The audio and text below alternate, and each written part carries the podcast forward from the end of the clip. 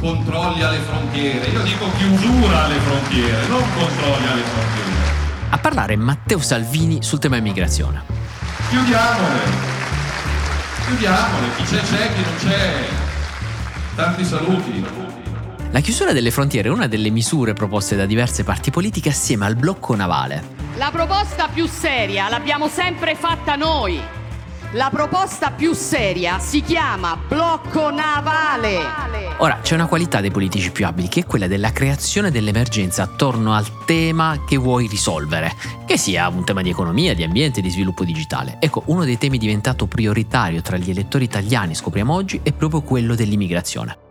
In quest'ultima puntata della prima settimana di Closer parleremo di questo tema, di una causa strana che si sta tenendo in Europa e che ci riguarda tanto e soprattutto di una nuova rubrica, le 5 storie della settimana che vi abbiamo risparmiato ma che erano troppo mitologiche per non essere citate. E ora che le storie abbiano inizio. Ciao, sono Francesco Giano e questo è Closer, l'attualità e i suoi protagonisti visti da vicino.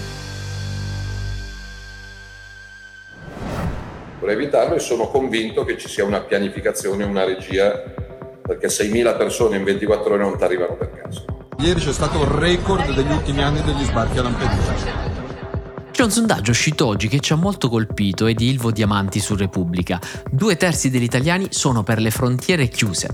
Praticamente negli ultimi mesi siamo stati preoccupati soprattutto eh, per il Covid o per l'invasione dell'Ucraina, non abbiamo pensato tanto all'immigrazione, ma adesso il trend è tornato. Oggi gli italiani che ritengono che l'aumento degli immigrati sia un pericolo per l'ordine pubblico e la sicurezza ha raggiunto il 45%, il livello più alto che non si raggiungeva dal 2007. Ora, da una parte sono aumentati gli sbarchi, secondo i dati del Ministero nel 2023 sono sbarcati 123.000 migranti, il doppio rispetto al 2022 e il triplo rispetto al 2021. Ho parlato con Matteo Villa che è un ricercatore dell'ISPI ed è un'autorità secondo me sui dati dei migranti e lui mi ha spiegato che a pesare sulla nostra percezione non è solo quanti migranti arrivano ma anche dove arrivano. Tanto per darti un altro numero sull'attenzione, quindi è giusto fare attenzione su questo, eh, su 160.000 sbarchi nell'ultimo anno, 105.000 sono sbarcati prima a Lampedusa, prima di essere trasferiti sulla terraferma. Ora, questi dati, dall'altra parte però c'entra anche la politica. Diamanti scrive che l'aumento della nostra percezione di insicurezza sull'immigrazione è avvenuto in concomitanza con le campagne elettorali del 2018 e del 2022, quando molti partiti hanno eh, parlato sempre di più, insomma hanno avanzato questa narrazione della paura dello straniero e dell'invasione. Quindi non vedo l'ora di tornare al governo per richiudere i porti ai delinquenti. Che poi i migranti saranno sempre di più e sarà pure difficile per l'esercito fermarli. La percezione non sempre in questo caso coincide con i dati, come mi spiega sempre Matteo Villa. Perché se noi andiamo a guardare i dati reali che ci dà l'Istat, il numero degli stranieri regolari e irregolari, ovviamente quello irregolare stimato, negli ultimi dieci anni non è aumentato. Eh, perché non è aumentato? Com'è possibile, malgrado tutti questi sbarchi dal 2013? e poi eh, insomma, la ripresa ultimi, nell'ultimo anno, perché quasi tutti, insomma una buona parte di loro eh, se ne va. I numeri fanno impressione. Su 1 milione e 100.000 sbarcati eh, in Italia, eh, ultimi, eh, dal 2011 a oggi, noi sappiamo che eh, più o meno 700.000 sono già fuori dall'Italia oggi, c'è questa ricerca pazzesca dell'Istituto Cattaneo che ha chiesto agli abitanti europei eh, quanti migranti secondo loro ci fossero sul suolo della loro nazione. Benissimo, secondo gli italiani eh, la popolazione è fatta al 25% di migranti, ovvero una persona su quattro è straniera, che è tantissimo. Numero reale il 9%. 9% il delta tra il nostro percepito e il dato reale è di 17 punti percentuali, che è tantissimo, è il più grande che c'è in Europa. Tra l'altro è interessante notare come la percezione cambi tra gli elettori di destra e gli elettori di sinistra. Gli elettori di sinistra pensano che la popolazione italiana sia fatta da un 18% di immigrati, quelli di destra pensano che la popolazione italiana sia fatta da un 32% di immigrati, cioè praticamente una persona su tre è immigrata, regolare o irregolare secondo loro. Insomma, come scrive l'Istituto Cattaneo, all'aumentare dell'ostilità verso gli immigrati aumenta anche l'errore nella valutazione sulla presenza di immigrati nel nostro paese. E infatti l'Italia si conferma in Europa come il paese in cui questo delta di differenza di percezione è il più alto e anche come il paese insomma un po' più estremo, quello che vuole combattere un po' di più contro la chiusura delle frontiere. Ne ho le palle piene di immigrati che sbarcano in Italia e poi vanno in giro a fare i comodi loro Matteo Villa mi spiega che la percentuale di eh, immigrati in Italia non è affatto superiore rispetto a quella degli altri paesi, sia per quanto riguarda gli immigrati regolari, sia per quanto riguarda gli immigrati irregolari. Non è molto diversa da quella che c'è, insomma, del numero degli stranieri regolari in Francia o in Germania in proporzione alla popolazione, cioè circa l'1% della popolazione è composta da stranieri irregolari, così anche in Francia così anche in Germania. Ora, la ricerca di Demos di oggi dice che quasi due terzi degli italiani vogliono più chiusura alle frontiere. Per la precisione, il 64% in crescita di oltre 10 punti nell'ultimo anno. Loro dicono che i confini dell'Italia andrebbero maggiormente controllati. Ho protetto i confini, l'onore, la storia, la sicurezza del mio paese, l'ho fatto e non vedo l'ora di tornare a farlo. Ecco, ci siamo interrogati mm, proprio sulla risposta no, di, di, questa domanda. Ci chiediamo proprio quale sia il senso operativo di questa risposta. Uh, parliamo di chiudere le frontiere o di chiudere i confini quando in realtà uh, l'Italia geograficamente ha per tre quarti confini di mare e solo per un quarto confini di terra. Non abbiamo, diciamo, le frontiere di terra, non possiamo ipoteticamente alzare un muro. Uh, abbiamo il mare e qui la svolta. Un maggiore controllo nel mare non corrisponde a un minore ingresso degli immigrati, semmai il contrario. Inventiamo poniamo di eh, schierare mille navi in mare della nostra guardia costiera per chiudere le frontiere marittime. Ecco, eh, se fai il controllo sui confini marittimi, tu devi attenerti al diritto del mare e il diritto del mare dice che una barca con delle persone le devi salvare e le devi portare nel tuo paese.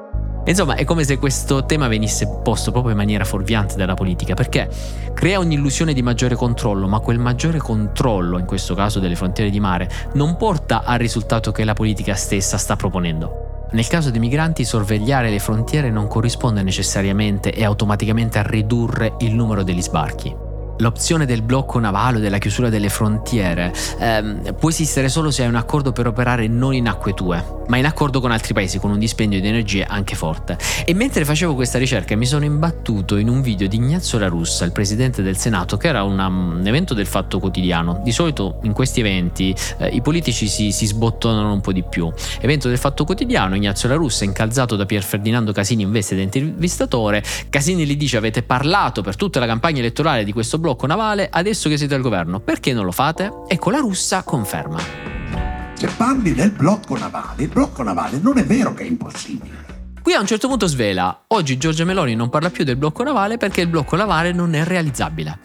Giorgia non ne parla perché non ci sono le condizioni politiche oggi, in Libia in particolare, per ottenere un accordo con i paesi costieri africani. Dice che quella proposta non era una bestemmia allora, ma oggi lo è.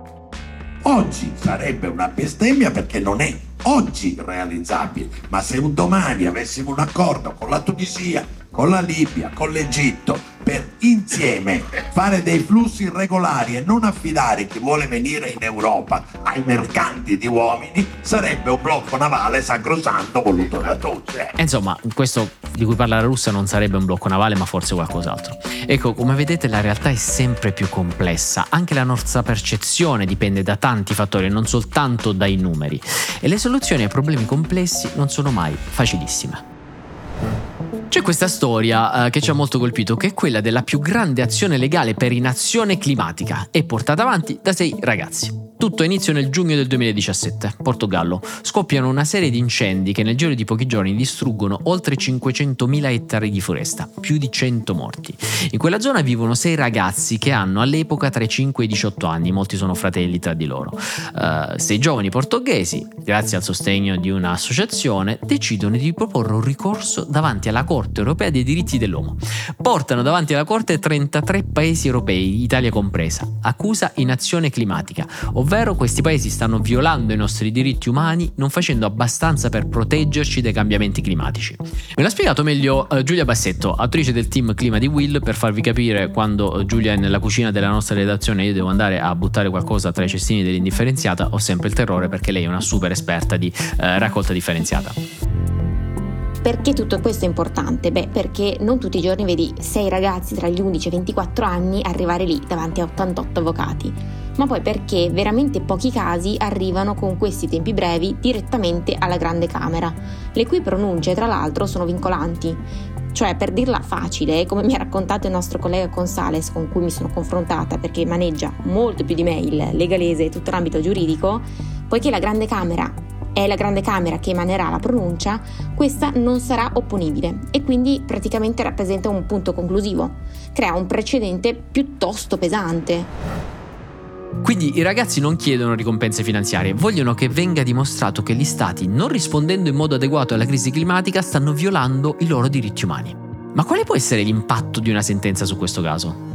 Beh, allora, eh, prima di tutto dobbiamo capire quale sarà la sentenza, che in teoria eh, non arriverà molto presto, si parla già di 2024. Mi piacerebbe avere la sfera di cristallo, però eh, non, non, so ancora esattamente dire quale sarà davvero l'impatto. In generale, però, come ti dicevo, eh, questo è il Caso, è il primo caso e ad oggi il più grande processo climatico arrivato alla Corte europea dei diritti dell'uomo. Quindi già questo ha un peso specifico piuttosto grande.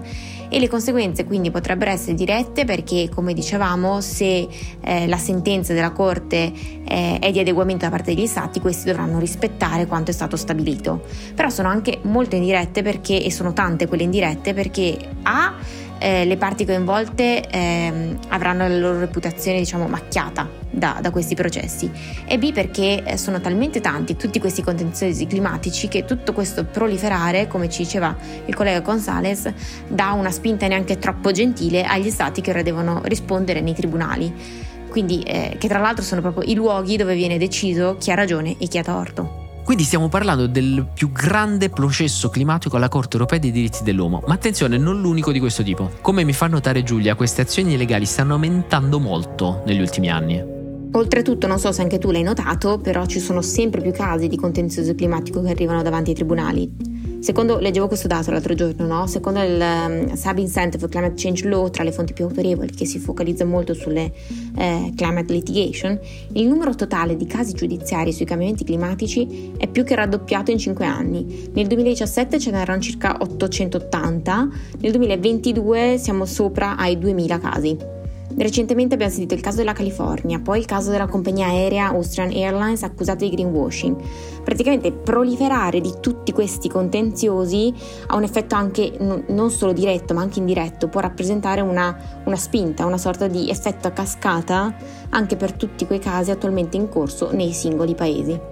Il caso riguarda anche l'Italia, noi non abbiamo una legge propria sul clima, eh, questo caso avrebbe un peso politico enorme, potrebbe creare un precedente storico grazie al quale si potrebbe generare un effetto a cascata. E questo potenzialmente potrebbe dare un nuovo slancio a tutti i casi nazionali attualmente in corso.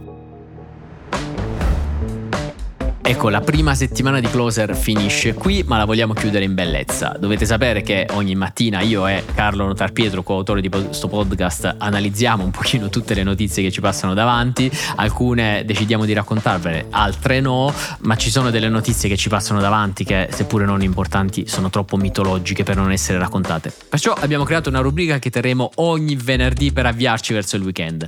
Le 5 storie della settimana che vi abbiamo risparmiato ma che erano troppo mitologiche per non essere citate e ce le racconta Carlo Notarpietro. Ciao Fra, allora la quinta posizione delle storie della settimana che vi abbiamo risparmiato ma che erano oggettivamente troppo mitologiche per non essere citate, abbiamo Carlo Calenda che insulta Salvini. Salvini commenta lo spot di S. Lunga, Calenda scrive su Twitter non ci rompere le palle e vai a lavorare, sempre delicato Carlo.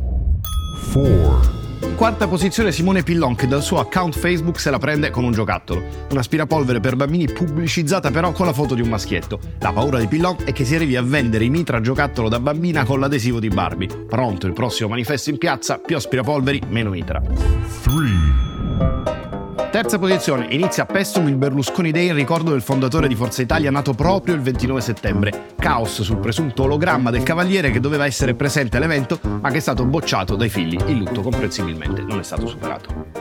2 in seconda posizione nasce alla Camera dei Deputati il Parlamento Club Torino, presente anche il presidente del Torino Calcio, Cairo. Tenetelo d'occhio perché già qualche settimana fa si stava consumando uno strappo in maggioranza sul Napoli Club Parlamento, perché dopo l'elezione a presidente del leghista Gianluca Cantalamessa, il deputato di Fratelli d'Italia Gerolamo Cangiano è uscito e ha fondato il Napoli Club Montecitorio. One. E al primo posto delle storie della settimana che vi abbiamo risparmiato ma che erano troppo mitologiche per non essere citate, panico in Parlamento mercoledì alle 12 in punto. Parla la deputata Giuliano, tutti i telefoni iniziano a suonare e il test IT Alert, cioè il sistema di allarme pubblico per avvisare in caso di emergenze o catastrofi. Con grande charme, il vicepresidente della Camera Giorgio Millet rassicura tutti, tutto bene quel che finisce bene. E insomma, tutto è bene quel che finisce bene, con questa vi salutiamo, mi raccomando continuate a darci feedback su come vogliamo costruire questo podcast e soprattutto buon weekend.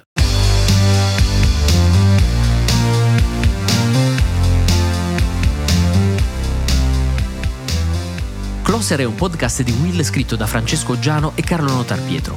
Cura editoriale Francesco Zaffarano. Post produzione a cura di Cora Miglia. Supervisione suono e musica Luca Micheli. Post produzione e montaggio Guido Bertolotti. Coordinamento di post produzione Matteo Scelza. Produzione Giulia Montelatici.